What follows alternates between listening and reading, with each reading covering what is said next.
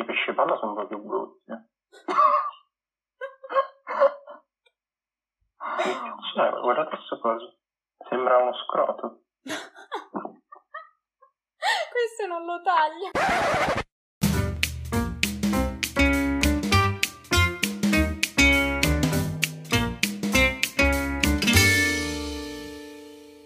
Buongiorno e benvenuti a questa nuova puntata di Sbando alle ciance. Oggi argomento bellissimo a mio parere. Si parla di animali, animali in realtà che fanno cose molto strane, ospiti d'eccezione ossia Mattia Pitasi, 25 anni, neodottore con lode in biologia, attualmente full time in laboratorio a guardare e controllare vetrini, cuoco occasionale. Buongiorno a tutti. Iniziare un podcast con un buongiorno per dare idea del livello intellettuale di questa puntata. Va benissimo così. E poi a commentare con me le magiche perle di Pita ci sarà Gabriele Corigliano, 23 anni, ingegnere biomedico 2B, estrosamente curioso e pronto a sparare cazzate con me di base. Ciao Gabri. Ciao, ciao a tutti, grazie Giulia di avermi qui. Allora, oggi si parla appunto di animali che però vedremo in una veste, ecco, non istituzionale. Non pensate alle cose carine e fluffose che vedete su YouTube o ai gattini con gli occhi enormi e acquosi come il gatto con gli stivali, ma oggi si parla di animali hardcore. ecco, la puntata sarà improntata effettivamente su due filoni di comportamenti e di gioie che il Covid ci ha tolto attualmente, ossia le sbronze in compagnia e il sesso. E ora vedremo un po' compita eh, in una serie di racconti molto curiosi i comportamenti divertenti di alcuni animali sotto questo aspetto. Vai Pita. Ok, partiamo appunto dalle sbronze, dall'alcol. L'alcol è sempre esistito in natura quando ancora stavamo, cioè stavamo, i nostri antenati stavano nel brodo primordiale, 4 miliardi e rotti di anni fa, c'erano questi microbi che sguazzavano e eh, producevano un sacco di alcol, quindi praticamente boh, pisciavano birra, vino, quello, quello che vogliamo. E per fortuna ci siamo evoluti e l'importanza dell'alcol nella storia è evidente considerando eh, numerosi aspetti. Secondo me il più eclatante è il fatto che Nicola II in Russia nel 1914 ha vietato in tutto il regno la vendita della vodka, quattro anni dopo stava venendo giustiziato a Ekaterinburg in una cantina con tutta la sua famiglia. L'hanno presa bene! Esatto. Potrebbe essere anche successo qualcos'altro nel mentre, ma mi sembra molto evidente che ci sia una connessione tra queste due cose. Ma noi umani non siamo gli unici che si sbronzano è stato visto che i, gli uccelli che eh, banchettano di bacche fermentate eh, sono, cioè, spesso cadono dagli alberi, vanno contro le finestre, le eh, alci che alzano un po' troppo il gomito eh, con mele eccessivamente mature eh, si incastrano negli alberi e in, anche nelle luci di Natale a volte. Come nelle luci? Cioè, non ho capito la dinamica. ah, ci sono, vi invito a cercare sull'internet degli articoli e a volte le alci, alce ubriaca si incastra nelle luci di Natale nel giardino in Lapponia, non lo so. La terra di Babbo Natale. Le notti di Natale più hot di sempre. esatto. Tra gli animali che si sbronzano di più, o almeno poi vedremo, non tutti gli animali si sbronzano nel modo in cui lo intendiamo noi, ci sono gli elefanti. E in Sudafrica ci sono leggende locali che gli elefanti appunto si sbronzano con, questo, con questi frutti di un albero che si chiama marula. Niente, quindi bevono questo succo leggermente fermentato e eh, si ubriacano. E un naturalista francese Adolphe Delegorgue, non ho fatto francese, racconta di questa guida Zulu che mm, gli raccontava a sua volta di questi eh, comportamenti aggressivi negli elefanti maschi dopo che si erano mangiati questi, questi frutti. Comportamenti aggressivi degli elefanti comunque c'è un attimo da... Insomma, sono eh, grossi. Gli già gli elefanti, insomma, ecco, sono... In... cioè è facile capire cosa può eh, comportare avere un elefante ubriaco. Cioè, dipende che tipi di ubriachi sono. Se sono esatto. ubriachi cattivi, ubriachi simpatici. Sono molesti, iniziano a parlare le lingue. Esatto. Poi ho visto le, che le alci c'è cioè, super frequente la cosa che sono rimasti incastrati. Sì, cioè, sì, leggo sì. uno, due, tre, almeno cinque articoli diversi che parlano di alci incastrate da qualche parte. Ma poverine! cioè, bisogna fare qualcosa per queste povere alci, non lo so, un alcol test. È il palloncino! Ma in effetti poi magari sono attratte dalle luci e vanno ad infilarsi poi, frontali con le lucine di Natale, una roba del Beh, genere. vogliono decorare le loro corna magari. Una cosa del genere. No, invece parlando di elefanti appunto, a parte che questa cosa della frutta fermentata mi sembra di stare in carcere, nel senso, perché è il modo in cui si sbronzano i carcerati di base, e rubando la frutta immensa e tenendola in un sacchetto con l'acqua e lo zucchero fanno queste bibite molto alcoliche che tengono sotto il materasso. Forse succede solo in Orange is the New Black, però mi piace sognare, capito? no, e invece durante la prima quarantena l'anno scorso erano uscite molte notizie su eh, questo episodio eh, di questo gruppo di elefanti che probabilmente eh, avendo mangiato, non lo so, delle, mm, del, dell'uva andata insomma un po' avanti con la maturazione, si erano fatti il loro banchetto, si erano sbronzati e poi si erano accasciati a terra in un bel sonnellino fino alla mattina dopo quando li hanno scoperti. Non, non sempre però sono così docili, appunto nel 1985 uh, eh, non mi ricordo quanti, forse più di 100 elefanti hanno fatto irruzioni in una distilleria e si sono dati a comportamenti poco consoni, uccidendo anche eh, qualche persona. No. Non è divertente, però un po' sì. E... Questa puntata è il borderline con il black humor. No, e comunque ci sono vari, vari, articoli anche qui di elefanti ubriachi in cui eh, adesso compensiamo l'uccisa delle persone, eh, recentemente sei elefanti alla fine sono finiti fulminati alla fine della loro avventura. Ok. Ma cosa succede? Come si sono fulminati? Eh, non saprei bene, credo siano andati contro tipo dei fili dell'elettricità e... Si sono messi a giocare con l'alta tensione? Esatto, esatto. No. Poveri elefanti. Beh, però è stata una serata divertente per gli elefanti. Sì. Beh, hanno finito in gloria, sicuramente. Invece per quanto riguarda il comportamento aggressivo, cioè, nel senso, mi immagino, lo so, come gruppo di ragazzoni che si sbronza e va a fare casino in città, nel senso. Beh sì, in realtà poi è stato visto che questa, questa è più una leggenda che altro, perché in realtà c'è un elefante di 3000 kg, che è un elefante medio alla fine, forse anche un po' snello, boh, eh, dovrebbe bere tra 10 e 27 litri di una soluzione alcolica al 7% in un tempo di ah, in un tempo molto ridotto per avere dei cambiamenti comportamentali. Questi frutti di marula, insomma, non, non, non, non diventano davvero, davvero ubriachi, però comunque c'è il fatto che si divertono a mangiare questa, questi frutti in realtà si è visto che potrebbe essere che più che il frutto sia la corteccia a ah, diventare. Infatti leggo qua che in realtà il nome scientifico della marula è la sclerocaria birrea, che già. omen omen. E si dice che è dalla pianta. No, il frutto serve per preparare il famoso liquore sudafricano.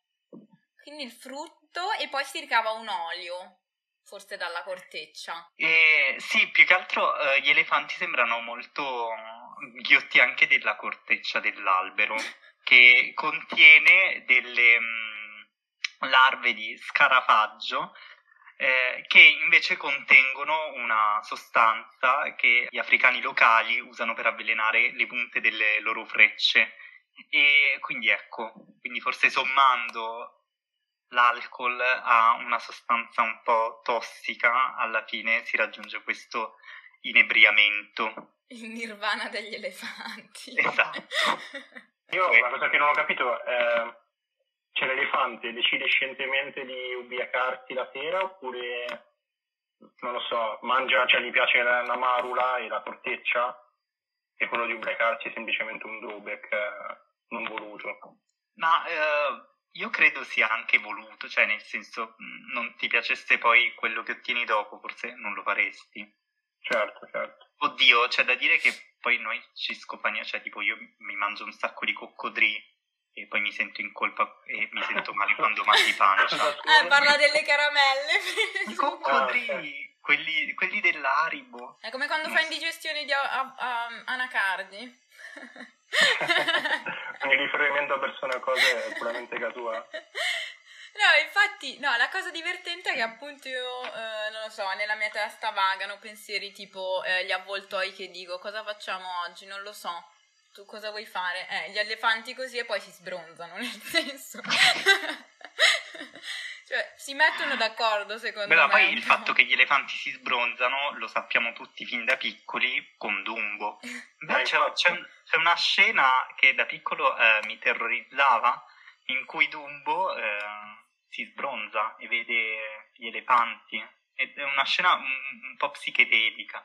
C'è una canzoncina inquietante sui rose elefanti sono qua. Sì, Dumbo mi ricordo che è super inquietante, però mi, non mi ricordavo la scena dove si ubriacava. Sì, Ma si ubriaca proprio mangiando la marula No, no, è lì nel circo e c'è una tinozza piena di birra. Non assicuro su questo ricordo, però inizia a berlo e alla fine ha un trip praticamente. Comunque, a parte gli elefanti che forse abbiamo visto, in realtà non si sbronzano, ci sono altri animali che invece ci danno dentro e sono la, la luatta dal mantello e la tupaia malese. Infatti, vabbè, normalmente in natura l'alcol si presenta in uh, quantità scarse, eh, purtroppo, però la luatta dal mantello, eh, che è una scimmia, ha la possibilità di pasteggiare con i frutti caduti da delle palme che hanno eh, 4,5% di alcol. Per confronto la marula di prima ne ha solo il 3%. E comunque eh, queste scimmie non sono particolarmente... Comunque più di una Tuborg. Sì, esatto. Comunque queste qui mh, diventano turbolente, un po' rumorose, poi sonnolente, a volte cadono dagli alberi e si feriscono. No. e praticamente calcolando il rapporto tra il consumo d'alcol e il loro peso è come se si eh, scolassero due bottiglie di vino in 30 minuti. Non male, non male devo dire. E invece la tupaia eh, malese, detta anche dalla coda a piuma, che è un toporagno arboricolo che sta in Thailandia e in Malesia, anche lei eh, beve, cioè eh, usa eh, il nettare fermentato di una palma e che ha una concentrazione di alcol piuttosto elevata. Però ha una tolleranza all'alcol veramente impressionante, cioè beve tipo tantissimo e non mi ricordo adesso esattamente, però cioè, mi pare che beva eh, anche lei in poco tempo parecchi bicchieri di vino. E, però non, non, non ne accusa gli effetti, quindi ecco, non sfidate mai a bere una gara di shot con la tupaia. Che poi proprio non te l'aspetteresti dalla tupaia perché all'aspetto ricorda più o meno un topolino di campagna, non lo so. Sì, sì, sì. Eh. Cioè, proprio l'ultimo animale a cui ti aspetti di essere così innocente con un invece di amianto. Mentre dalla luatta te lo aspettavi, cioè, perché se guardi la faccia della luatta un po' lo capisci che si ubriaca un sacco. Comunque appunto di solito l'alcol è scarso, ma per fortuna l'uomo interviene in, nel, per la gioia degli animali e il caso emblematico è quello del cercopiteco verde. È una scimmia che eh, è nata originaria dell'Africa, ma è stata trafficata, cioè praticamente i colonizzatori se la portavano dall'Africa ai Caraibi e poi lì eh, loro scappavano. Questo tra il XVIII e il XIX secolo. E lì, siccome non c'erano più i loro predatori, hanno proliferato tantissimo, pieno di questi cercopitechi verdi ai Caraibi. Insomma, ai Caraibi cosa c'erano? Gli schiavi.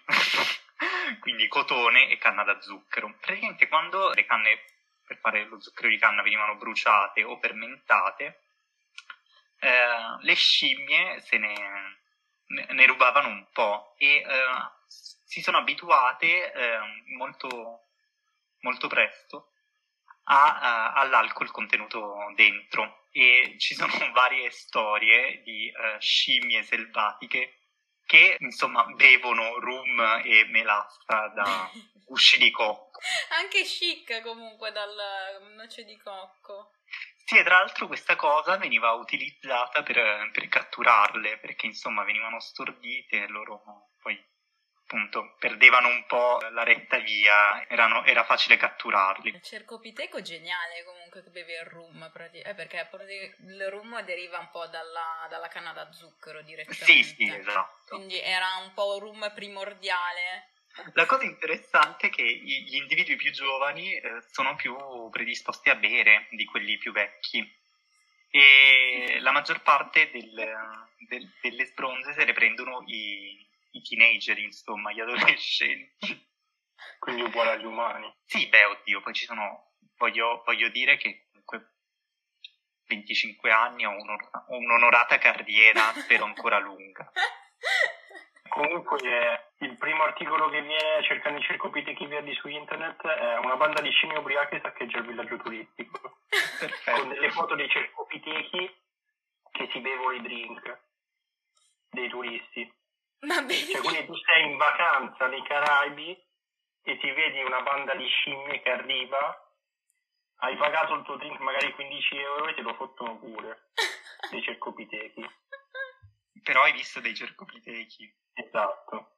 Quindi, insomma, gli adulti poi si hanno un comportamento più maturo e lasciano queste abitudini di eccessi in un passato. La stessa cosa si può dire per alcuni delfini. Lo steno, vabbè, è abbastanza simile a un, a un, a un delfino normale. E nel 1995 eh, una biologa marina, Lisa Steiner, ha descritto un comportamento molto strano. Praticamente ha visto questi 50-60 delfini in gruppi di eh, 4-7 individui che ehm, sembravano mangiare, ma si comportavano in modo strano, si muovevano molto lentamente e erano molto pigri e nuotavano anche lentamente. E praticamente poi ha visto che c'erano quattro pesci palla, i delfini che se li, se li spingevano uno addosso all'altro e ha sospettato che questo comportamento fosse, eh, fosse una sorta di, di gioco alla, al termine di questa cosa eh, collassavano praticamente. Vabbè, i pesci palla contengono una tossina che è la tetrodotossina, una cosa eh, tossicissima, per esempio una quantità di dosaggio è tipo 120.000 volte più letale della cocaina, 40.000 volte più letale della metanfetamina e 50 milioni di volte più letale eh, dell'ecstasy. Ma infatti devono pulirli strabene, ad esempio, nei paesi dove mangiano il pesce palla, perché sennò... Ciao. Sì, sì. Oddio, non so se mi fiderei comunque a mangiare un pesce palla. No, assolutamente. Cioè, meglio... Sono a posto così. Si è pensato per tanto tempo che uh, potessero ricavare qualche, sorta, qualche sorta di inebriamento da questa tossina, però ci sono c'è un dibattito delle persone abbastanza scettiche, eh, anche perché questa tetrodotossina in realtà non è psicoattiva, quindi una pessima scelta in quanto droga nel caso. cioè, quindi in sostanza i, del- i delfini eh, mangiano il pesce palla. No, se lo. Che non sì, è una droga, no. Se lo ci, ci Vengono punti, non, non ho capito. Sì, sì, si pungono. Ah, eh, si pungono col pesce palla, va bene. Esatto. E poi eh, con l'acqua. Che però non è una droga, è un veleno. Sì, è un veleno. Beh, un... tutte le droghe sono veleni. Cioè, sì, alla fine, se la pensi. Comunque sembrano comunque ricavare qualche sorta di... cioè come se avesse un effetto sedativo quasi. L'ho vista su, su Barbascura, su Scienza Brutta, che ha fatto un video sui delfini che fanno cose strane, se non lo conoscete andatevelo subito a vedere. E, e praticamente anche lui parla del fatto che i delfini si passano sto pesce palla dei bulli proprio. Si passano sto pesce pallo, cioè, sto pesce palla prendendo Sto pesce palla prendendolo a nasate praticamente, se lo sniffano un po', si pungicchiano il naso, se lo cicciottano tutto e poi si prendono sto colpo di eh, tossicità dove appunto poi si, si, collassano, come ha detto all'inizio Pete, lo sfruttano come un po' di, non so, morfina, secondo me. O comunque qualcosa non so che... pesce palla quando sia, quando sia felice di questa cosa. Eh, ma infatti si gonfia. e diventa una palla. Se lo Non è possono- consenziente. Esatto, povero pesce palla, amen per i pesce palla, maltrattati dai delfini cattivi, che poi in realtà i delfini rientrano anche nella seconda categoria che tratteremo, che è perché sono dei cavolo di malati di sesso i delfini comunque. No, appunto, e il pesce palla ci dà il là per passare ad altre sostanze, perché eh, non solo alcol, per esempio, parliamo adesso di funghi psichedelici. Allora, il corpo non, premetto questa cosa che sarà importante dopo, il corpo non metabolizza i funghi psichedelici, quindi le sostanze psicoattive rimangono nell'urina del- di, di chi li utilizza. E forse avete già capito dove sto per, cosa sto per dire. E ci sono diverse tribù dell'Alaska che- sì. Esatto, praticamente eh, ven- vengono utilizzati i funghi psichedelici come se fossero eh, in dei rituali sciamanici, E, eh, però siccome sono molto preziosi, praticamente il- lo sciamano si mangia il fungo psichedelico e il- gli adepti si bevono la pipì dello sciamano. Categoria preferita dalla tribù Golden Shower comunque.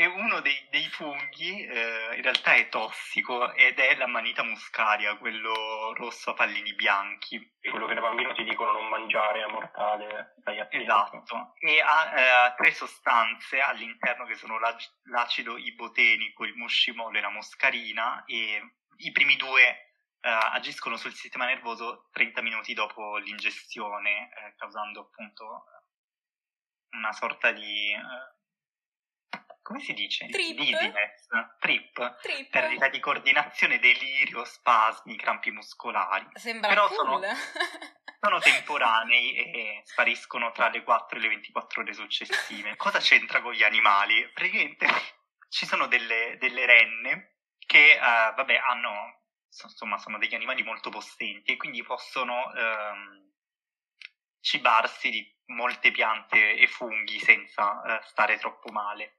E ci sono diversi funghi allucinogeni che sono tossici per l'uomo, ma non tossici per, le- per le renne. E ehm, sempre questi sciamani hanno notato che le renne cercavano questi funghi eh, velenosi, le mangiavano e poi strippavano un po'. E siccome erano delle persone molto pratiche, hanno iniziato, eh, consci del fatto che non venivano metabolizzati, a prendere la pipì delle renne. Oh. E berla. Vabbè, il drink del, del guerriero più o meno. Oh esatto, e si dice, cioè, si dice, sostengono che, si sostiene che questa cosa eh, alleviasse anche alcuni effetti collaterali, quindi era una buona, una buona filtrazione. Cioè perché E- la, la manita predigerita dalle renne È meno tossica, è esatto. meno tossica e più psicoattiva. Eh sì, esatto, cioè hai il trip senza poi stare, Ok. stare troppo male. E anche le renne finiscono nell'ucci di Natale come le alci o è una prerogativa so. delle alci? Nelle, nelle tribù dell'Alaska ehm, non, Non ci so sono se luci di Natale. festeggiano il Natale, anche perché purtroppo ehm, questo ciclo dell'urina è molto meno comune oggi di quanto lo era prima. E un po' vabbè perché lo sciamanesimo ha, fatto un po' il suo tempo, un po' anche perché forse ci sono delle droghe che ti permettono di sballarti senza bere piscio di renne. Che anche piacevole, non beneficio di renne, potrebbe essere. Altro animale che eh, utilizza sostanze psicoattive è il giaguaro. E anche qui ehm, è stato osservando il giaguaro che poi è stato scoperto che una radice di una pianta aveva degli effetti psicoattivi. Praticamente c'è questa radice di Banisteriopsis capi che si trova in Sud America e i, i giaguari la usano tipo erbagatta, cioè io tipo erba- Oh mio erbagatta. Dio, bellissimo. bellissimo! Eh, ho visto gli effetti dell'erba gatta sui gatti di mio fratello ed effettivamente se sono tutti inflippatissimi, cioè si scagliano la- sulle pareti. Una cosa bellissima da vedere, mi immagino l'effetto su un jaguar, che deve essere altrettanto magnifico. Quindi è eccitante la simile erba gatta. Cioè, praticamente questa erba gatta ha il, eh, la DMT dentro, che è una droga eh, potentissima e mm, eh, è stata, vabbè, è, bandi- è, illegale dappertutto, ma in Brasile è legale per alcuni eh, riti religiosi. E eh, c'è un, un tipo, eh, McKenna, eh, che ha descritto molto bene i suoi effetti in un, varie conferenze. A un certo punto parla di questi elfi che arrivano e li descrive come palle da basket ingioiellate che si ritriblano da sé, cantano, fanno cori e parlano in una lingua molto strana da sentire, ma la puoi anche vedere ed è molto confusionaria, insomma, un po' delle cose strane, poi li ha descritti a volte come degli alieni, dei morti, ti sballa di brutto, insomma. Eh, la cosa interessante è che questo DMT lo, ne produciamo anche noi un po', cioè il nostro corpo produce questa sostanza, però viene subito degradato. Mm. Tuttavia questo, um, questa radice ha una serie di altre sostanze che sono l'armina, armalina e tetraidroarmina, che sono inibitori delle monoamminossidasi, che sono dei, eh, degli enzimi che degradano questa molecola e un po' anche altre. Per esempio, gli inibitori delle monoamminossidasi sono utilizzati come antidepressivi o come farmaci per eh, intervenire sul, sul, Parkinson. Quindi l'associazione di, questo, di questa DMT con inibitori delle monoamminossidasi è insomma, porta a, i giaguari ad avere delle belle esperienze e poi ovviamente questa cosa è stata ben osservata dall'uomo che ha imparato anche lui a utilizzare eh, questa radice. Ma è, po- è, possibile che questo DMT, visto che hai detto che è prodotto anche comunque dagli uomini, eh, sia relazionato ai sogni? Non si sa esattamente cosa, non si sa cosa faccia anche perché appunto appena arriva nel cervello dove poi agisce, sparisce, però insomma se viene prodotto qualcosa, qualcosa, qualcosa fa, certo. Sarebbe mind Comunque vi, vi, invito a cercare su internet trip DMT e vi appaiono un sacco di immagini di artisti che hanno cercato diciamo di rappresentare i loro trip di DMT e sono immagini abbastanza assurde, super colorate, con forme stranissime e dà un po' un'idea della, di quello che succede se usi queste sostanze, diciamo. Similmente ai giaguari ci sono dei lemuri che si strofinano dei, dei vermi tossici perché gli serve per proteggersi da degli insetti, però li mordono anche, cioè senza ucciderli, li prendono e poi li vedi un po' con gli occhi strabuzzati, anche loro belli fatti dopo. Sono straconsapevoli questi animali. Alla fine, per tornare all'alcol e poi passare al secondo filone, possiamo parlare un attimo di... Cioè, ci sono tanti studi sull'abuso e il consumo di alcol fatti eh, sugli animali.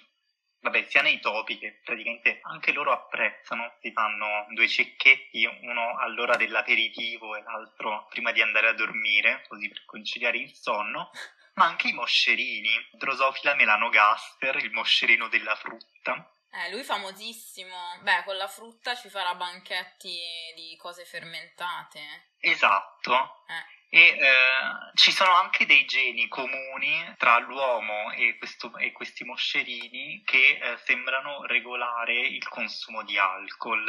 E anche qui purtroppo i moscerini non sanno parlare, quindi non sappiamo se effettivamente si, si sbronzano in un modo simile a quello che noi umani possiamo concepire però sappiamo che se un moscerino viene rifiutato dalla sua controparte femminile, questo incrementerà molto il suo consumo di alcol. No, pure i moscerini hanno strategie di coping tossiche. tipo bere per dimenticare. esatto, esattamente questa cosa. Poveretti. Ma poi i moscerini non durano mica un giorno, non mica un giorno, due giorni. Cioè, in tutto questo tempo riescono a, a ubriacarsi, farsi mollare dalla moscerina e bere per dimenticare il fatto di essere stati mollati. Sembra una vita super intensa in così poco tempo. No, in realtà uh, vivono uh, tra i 10 e i 12 giorni ah, e okay. addirittura se tenuti a 18 gradi eh, anche una ventina. No, un sacco di tempo per essere depressi. un sacco di tempo e le, le, femmine in questo arco di tempo possono produrre fino a 600 uova, per cui chiavano tantissimo praticamente. Su questa scia passerei al, alla seconda gioia che il Covid ci ha tolto, cioè eh, fare, fare, sesso. Quindi passiamo a parlare di, di sesso una cosa abbastanza interessante eh, è che non tutti gli animali si accoppiano come ci accoppiamo noi. Tanti non hanno nemmeno un tanti maschi non hanno nemmeno un pene. Per esempio gli uccelli non ce l'hanno. Solo il 3% delle specie di uccelli ha un pene. Eh, altrimenti, eh, cioè normalmente si accoppiano accostando le loro cloache in una cosa che si chiama bacio cloacale. Che io dico solo che la cloaca in latino è tipo la fogna. Sì, praticamente è una, una parte finale del loro intestino in cui loro poi accumulano anche il guano, credo. Il guano che è quella cosa eh, cacca misto pipì che poi i Quello dei gabbiani. Cioè, quindi hanno un buco per tutto.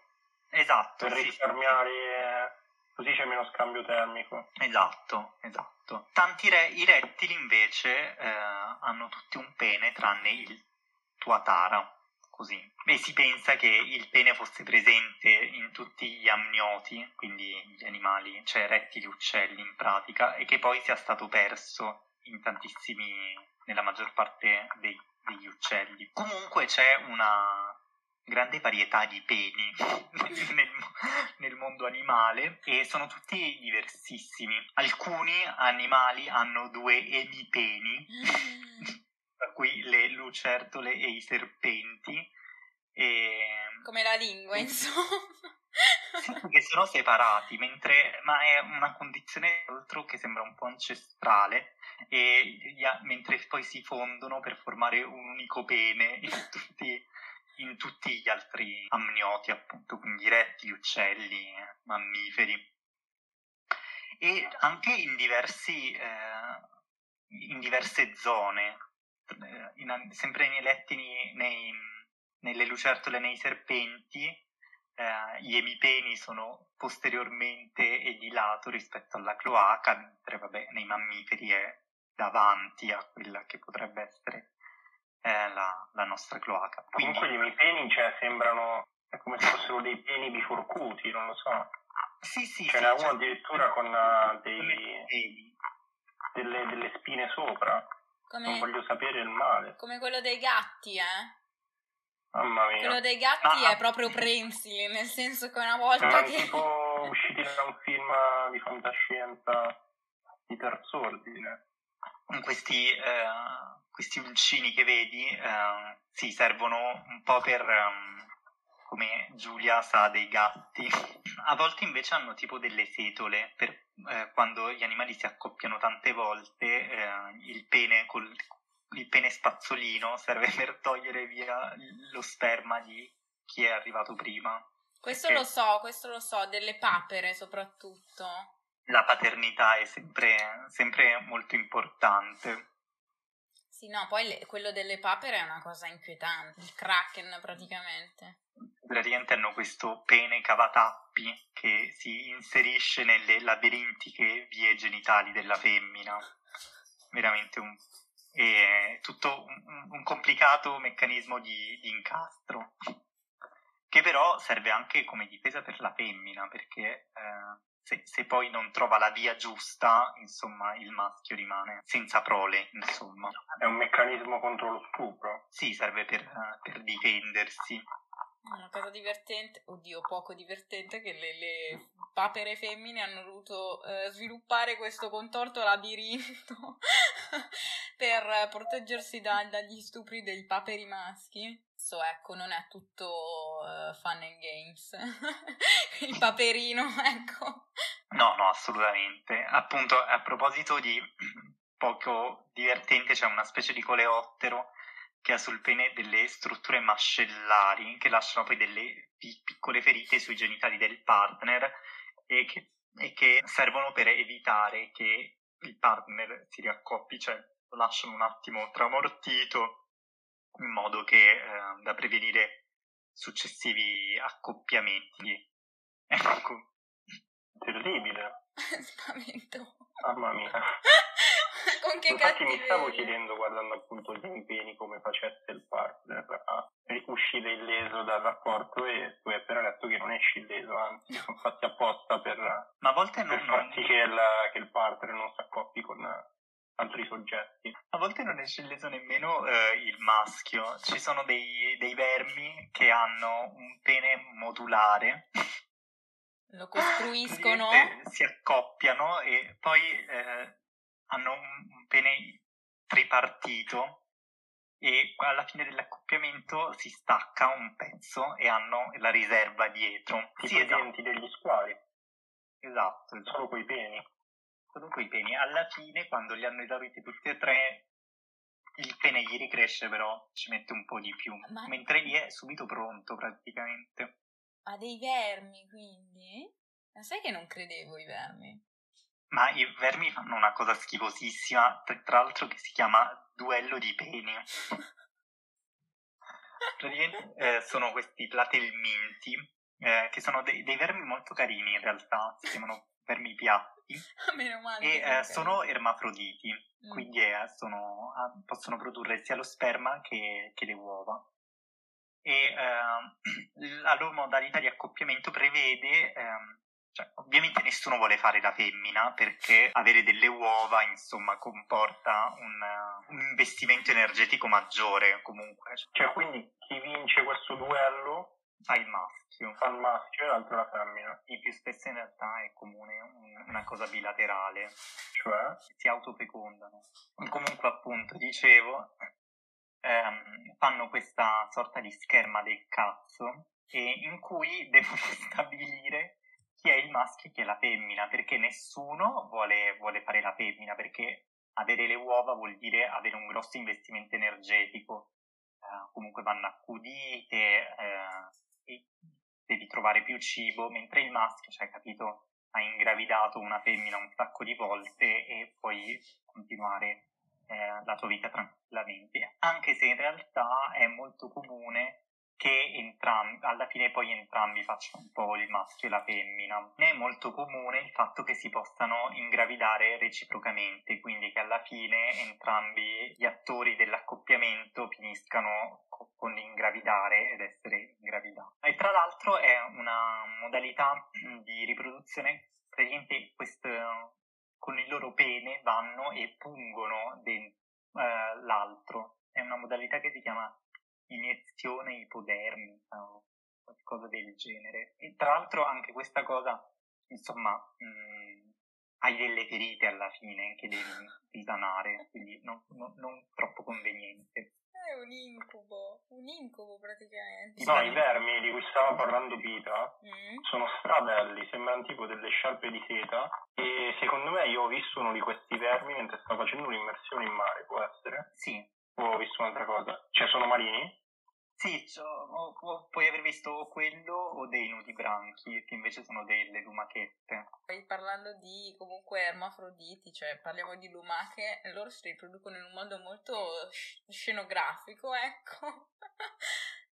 con i loro dardi. Esatto, e poi fanno, si, si, intrecciano l'un l'altro formando questo intreccio bavoso, perché alla fine quello producono, per cui si attaccano ad un albero e dondolano fosforescentemente mentre cercano di, di, riprodursi, ecco. E a proposito di lumache, eh, c'è uno, un, un, particolare platelminta, sempre questo verme piatto, che si chiama Leucochloridium paradoxum, che ha un ciclo vitale che eh, si alterna tra gli uccelli e le lumache. Praticamente negli uccelli loro raggiungono la loro fase adulta, li infestano praticamente e producono le uova. Che vengono cagate via dal, dall'uccello. Quando la lumaca va sopra la cacca dell'uccello, queste uova che in realtà sono delle larve, praticamente entrano nella lumaca. Giulia fa una faccia strana, forse sa di cosa sto parlando. Sì, questo è un horror, ragazzi. no, sì, questa me la ricordo anch'io.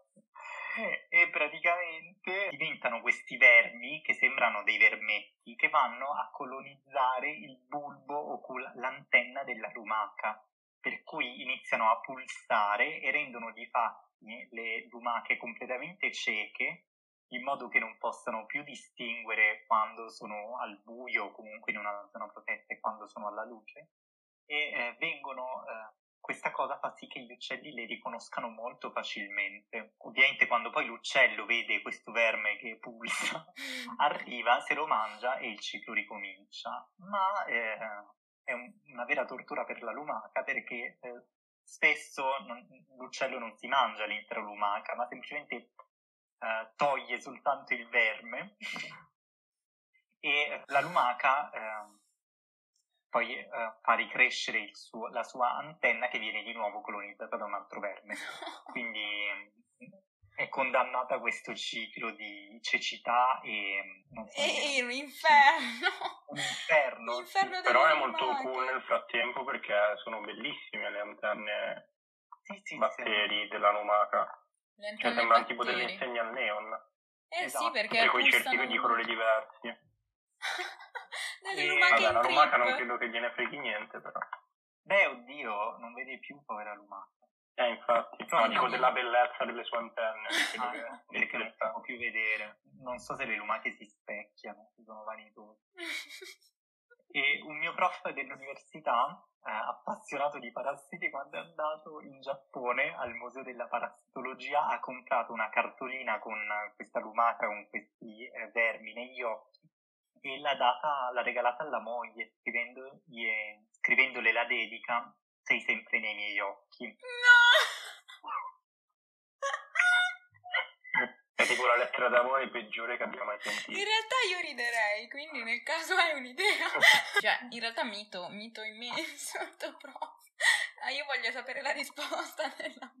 Non, non, non c'è dato, non, non, stanno ancora insieme. Ah, ok, quindi è già un segnale. eh, quindi risposta positiva. Ma no, infatti, poi questa cosa dei parassiti, cioè i parassiti sono degli stronzi, ma sono proprio de- degli strateghi pazzeschi per uccidere gli animali, farli suicidare in modi bizzarri proprio. E ne parla sempre Barbascura in una puntata dedicata ai parassiti che rendono zombie gli animali di base. Quindi questa cosa l'avevo già sentita proprio in quella puntata che eh, sono rimasta shocked. shock because, ecco. E dove ci sono anche le formiche zombie. Esatto, che in quel caso è un fungo che fa mordere. In realtà si è pensato per tanto tempo che eh, contro- le controllassero mentalmente, però uno studio di un paio di anni fa fa- ha fatto vedere come in realtà eh, sia un controllo muscolare più che mentale. Cioè, quindi le povere formiche sono ancora coscienti mentre Pare il fungo controlla il loro corpo. Sì, alla fine quindi è ancora peggio. la foglia e poi il fungo esce dal cranio della formica. Poverina.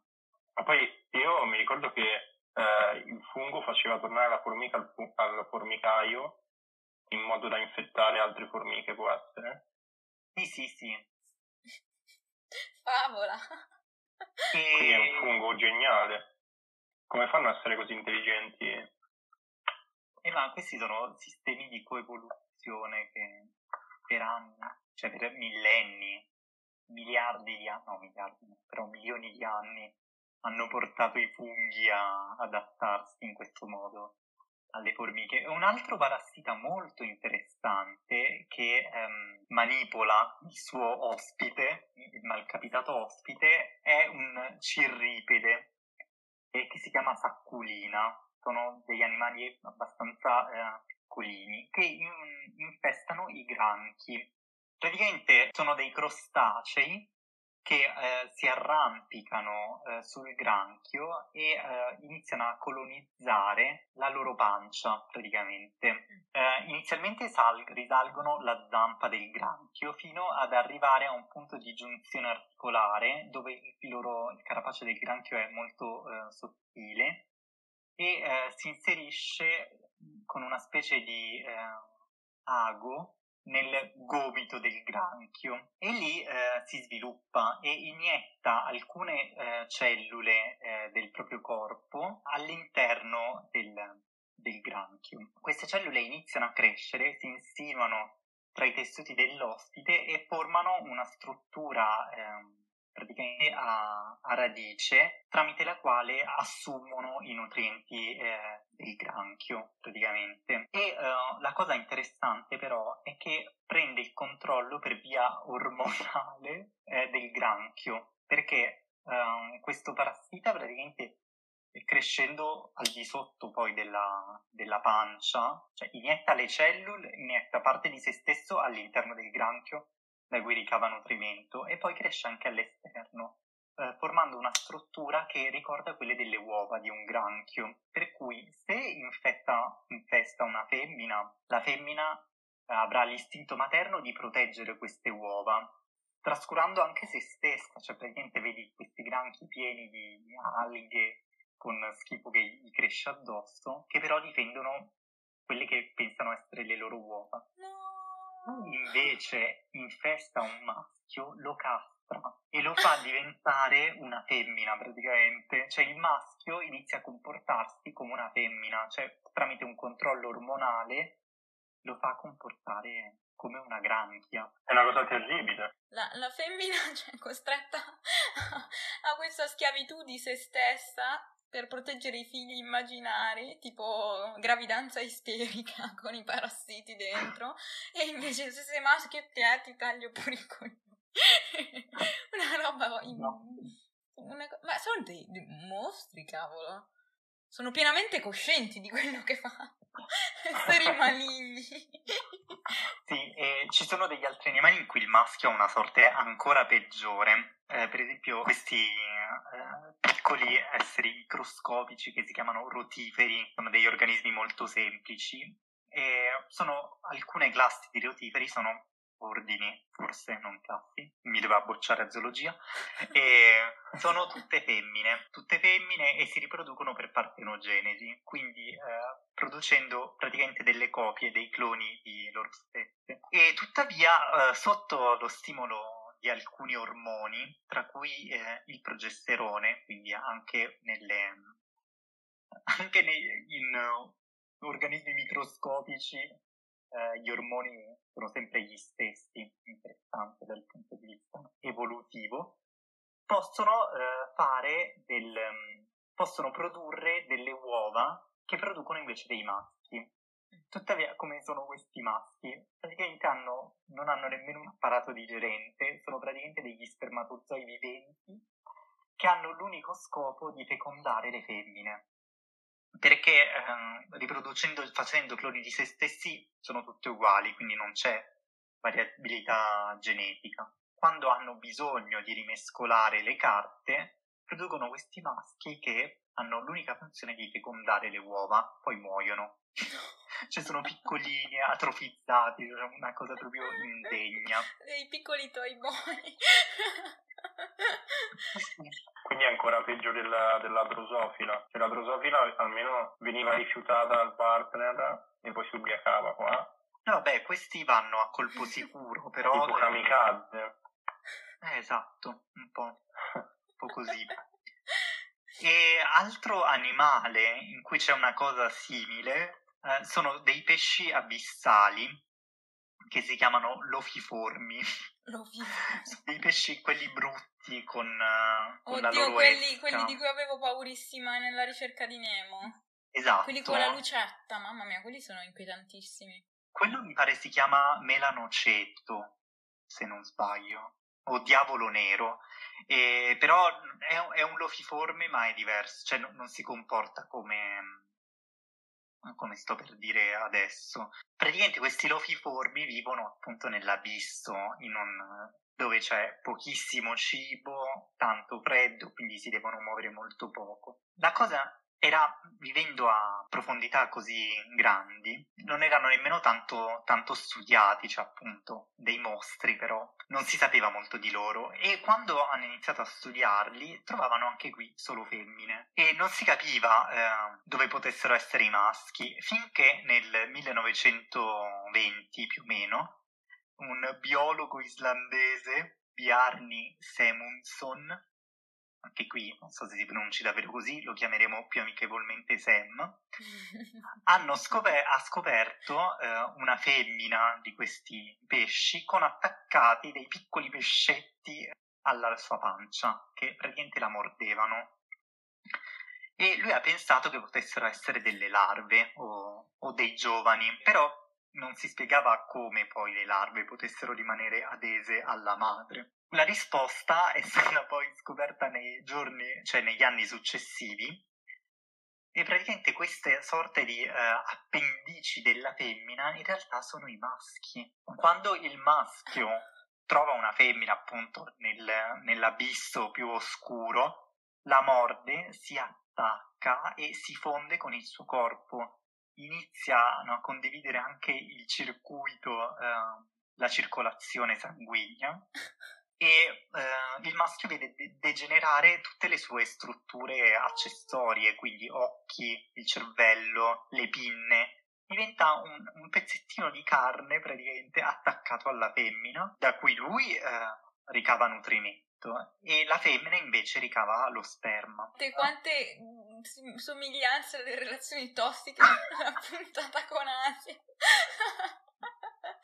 Questa è la metafora perfetta della relazione simbiotica, dove uno dei due si annulla per l'altro in cambio di pezzettini di cibo. Una roba oscena comunque, poveri maschietti di questi pesci degli abissi. Veramente una cosa un po' inquietante. E eh, stato, oltretutto la femmina poi ha spesso tanti maschi, quindi ne sono stati trovati fino ad otto attaccati a una singola femmina. E... Tutto questo processo è anche descritto in un articolo del post.it che si chiama Il peggior sesso del mondo animale, che è abbastanza riassuntivo di quello che ha descritto il nostro Pita. Hanno capito tutto. Beh, è un modo alla fine per ottimizzare la l'efficienza, cioè in un, contesto in cui eh, c'è poco cibo, avere un maschio che rubi cibo alle femmine diventa inutile. Quindi poi anche qui sono tutti processi evolutivi che sono durati milioni di anni e che hanno portato i poveri maschi a soccombere. Devo dire che ci sono anche delle circostanze in cui invece è la femmina a non passarsela bene. Eh, ci sono questi serpenti eh, che si chiamano serpenti giarrettiera del Manitoba, che fanno eh, degli orgioni praticamente. Il punto è che eh, ci sono colonie di un migliaia di serpenti, ma con pochissime femmine, generalmente ce n'è una ogni 10-100 maschi e quando inizia eh, la stagione riproduttiva, intorno alla poveretta si creano proprio degli, degli assembramenti in cui i, il serpente maschio cerca di ingravidare lui, la, la serpentessa. e la cosa veramente eh, curiosa è che per confondere le idee e non far trovare la femmina agli altri maschi, i maschi si camuffano, fanno un po' drag queen producendo dei feromoni simili a quelli femminili, attirando verso di sé gli altri maschi, distraendoli così dalla, dalla vera femmina. E il maschio travestito continuerà a cercare di riprodursi con la vera femmina, però non soffrendo la rivalità degli altri. Ma sono dei geni questi. Come Achille nel Gineceo, tipo. Questo per esatto. i classicisti. Poi mi immagino il serpente che fa finta di essere femmina, in che modo? Cioè, non posso neanche sculettare, nel senso. Sì, infatti com'è che fanno finta di essere femmina? No, producendo dei feromoni che ah, um, okay. fondono poi uh, gli altri maschi. Ok, quindi gli altri li se- sentono, percepiscono odore di, di serpentessa quando no. Sì, esatto, okay. esatto. Poi non so se provano ad accoppiarsi con il maschio, quindi poi ci sia anche un po' una, uno svantaggio. Però una eh. cosa anche interessante è che avendo appunto così poche occasioni di accoppiarsi, producono un sacco di sperma. Eh, praticamente sì, ma tanti no, ma è come se praticamente una persona di boh, 70 kg, adesso non vorrei utilizzare termini osceni, però tipo sborrasse una lattina di Coca-Cola. Ah. Vabbè, è un campione questo serpente giallettiere. sì, il sì. capitano. Ma che poi sono tantissimi, cioè guardando le foto di, di questi serpenti giallettiera, cioè, sono proprio dei grovigli di serpenti, quindi Delle immagino... ammucchiate. Poi ci se con la luce UV è un casino. Anche Ok, perché poi scena cioè, peggiore. comunque ognuno poi ne fa, cioè ogni serpente, cioè, ce ne sono appunto centinaia, diventa veramente un... Eh, di- diciamo un sacco di lattine di Coca-Cola.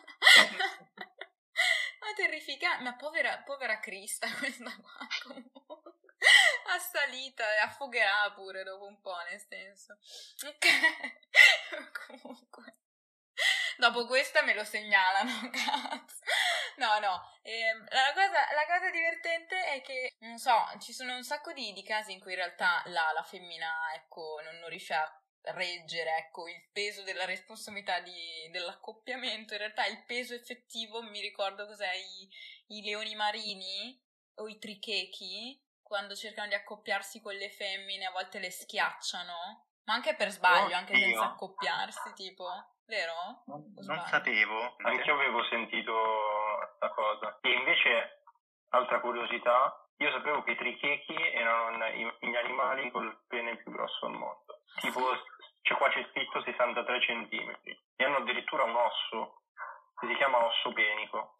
Sì, questa cosa è abbastanza come anche i gatti hanno l'osso penico. Anche i gatti. Quindi ce l'hanno con le spine e praticamente corazzato È un'asta. per andare in guerra. È una mazza No. chiodata quella dei gatti. Esatto. Comunque il pene più grande del mondo ce l'ha la balenottera azzurra, due metri e ecco. mezzo. Eh, no, quella fa una Ora, eh, tempesta forse era- era oceanica. rispetto alla, alla grandezza, può essere. Cioè, possibile. Eh, Sempre tornando ad alcuni cirripedi, quelli di Sacculina, hanno eh, un No. pene ehm, otto volte più lungo del loro corpo. Si appendono su quello? Più o meno? Quindi è possibile che questa cosa sia vera eh, tra, tra i mammiferi, però, quindi che i trichechi abbiano pene in proporzione più lungo. Però tra i primati, per esempio, l'uomo, cioè gli, scimpanzé, gli orangutan hanno dei peni più piccoli del nostro Mm. in, in- in proporzione. Mm. E a proposito di primati con i peni, ci sono i bonobo, che sono, usano il sesso per consolidare i legami sociali praticamente. Hanno dei comportamenti omosessuali e sfregano i loro genitali, cioè i maschi sfregano i loro genitali per ridurre i conflitti e eh, esprimere eccitazione riguardo al cibo. È come una birra tra amici più o meno. Esatto, sì, una fuga in E compagnia. poi praticano anche sesso orale, no? Sì, ma ci sono un sacco di animali che, che si masturbano, compresi gli elefanti. Eh. Con le, loro probo- le elefantesse con le loro probosciti si stimolano il loro clitoride vicendevolmente anche. Wow. Le persone malefiche, no, i delfini che sono persone orribili, in realtà sono dei veri mostri del sesso, sono dei, dei nymphomaniac eh, malissimo, ehm, perché come, come mi ha insegnato il grande Barba, i, i delfini praticamente si masturbano con le teste degli altri pesci più o meno. Quindi, Sì. cioè, una cosa te- terrificante. Cioè, spero che li uccidano prima quasi.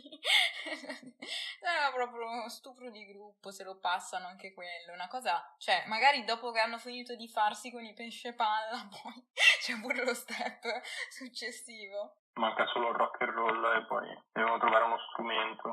Comunque, appunto, a proposito di attività omosessuali tra gli animali, ci sono, eh, sono documentate in 1500 specie di animali e soprattutto di uccelli. Chiudiamo con questa cosa iper inquietante. Ci sono 130 specie di uccelli che partecipano ad attività omosessuali. Ehm, I peggiori sono i maschi del, del germano reale che eh, accoppiano omosessualità a necrofilia. No! Praticamente i maschi eh, che copulano con altri maschi ma, ma morti perché evidentemente un maschio morto è comunque meglio di niente. no, dici ogni buco e galleria in quel caso. Mi sento male. Oddio, non so se guarderò più le paperelle con gli stessi occhi. Rovinate completamente le papere del naviglio, però... Ti sembrano così innocenti. E invece... I bambini che gli hanno da mangiare non sanno. Poveri stolti. Oddio, sono le loro, i loro paperi gonfiabili, insomma. Un po'. Ok. Una cosa terrificante. No, va bene. Eh, direi che abbiamo fatto un po' all-in con tutte queste curiosità erudite sugli animali. Anzi, io direi che possiamo per ora chiudere nel caso fare la seconda parte, se sarà richiesta, anche se secondo me sarà richiesta, almeno da me oltre a tutti questi animali che fanno di tutto per fare sesso, ci sono i panda che invece non lo vogliono fare. e, poi... e non riescono neanche perché sono pigri e hanno il pene piccolo proprio. E sono dei cazzo di imbranati panda, nel senso... Vabbè, ma quello dei panda lo sappiamo già che accanimento terapeutico, potremmo fare una puntata a parte sui panda. Poveri panda. Va bene, no, niente, io ringrazierei allora il nostro magico ospite biologo che ci ha illustrato eh, e spiegato in parole povere eh, tutte queste curiosità scientifiche. Meraviglie e orrori. Più orrori, diciamo, croce delizia degli animali. E a Gabri che ha commentato con me, super report tra l'altro, andando a cercare le notizie. Quindi niente, ringrazio entrambi Grazie a te Grazie per avermi ospitato. Grazie anche a te, Pita, che mi hai fatto scoprire un sacco di cose nuove. Non so come dormirò stanotte. Alcuni esatto, non, non sono così contento di averle scoperte, altri di più però. Va bene, io direi che possiamo concludere qua, suggerimenti ben accetti sempre nel form che metto sul, sull'Instagram e grazie per averci ascoltato. Possiamo sen- fare una sfida a chi trova l'animale più inquietante. Sì, no, facciamo una classifica degli orrori direi la prossima esatto. volta. Eh, grazie per averci ascoltato e ciao.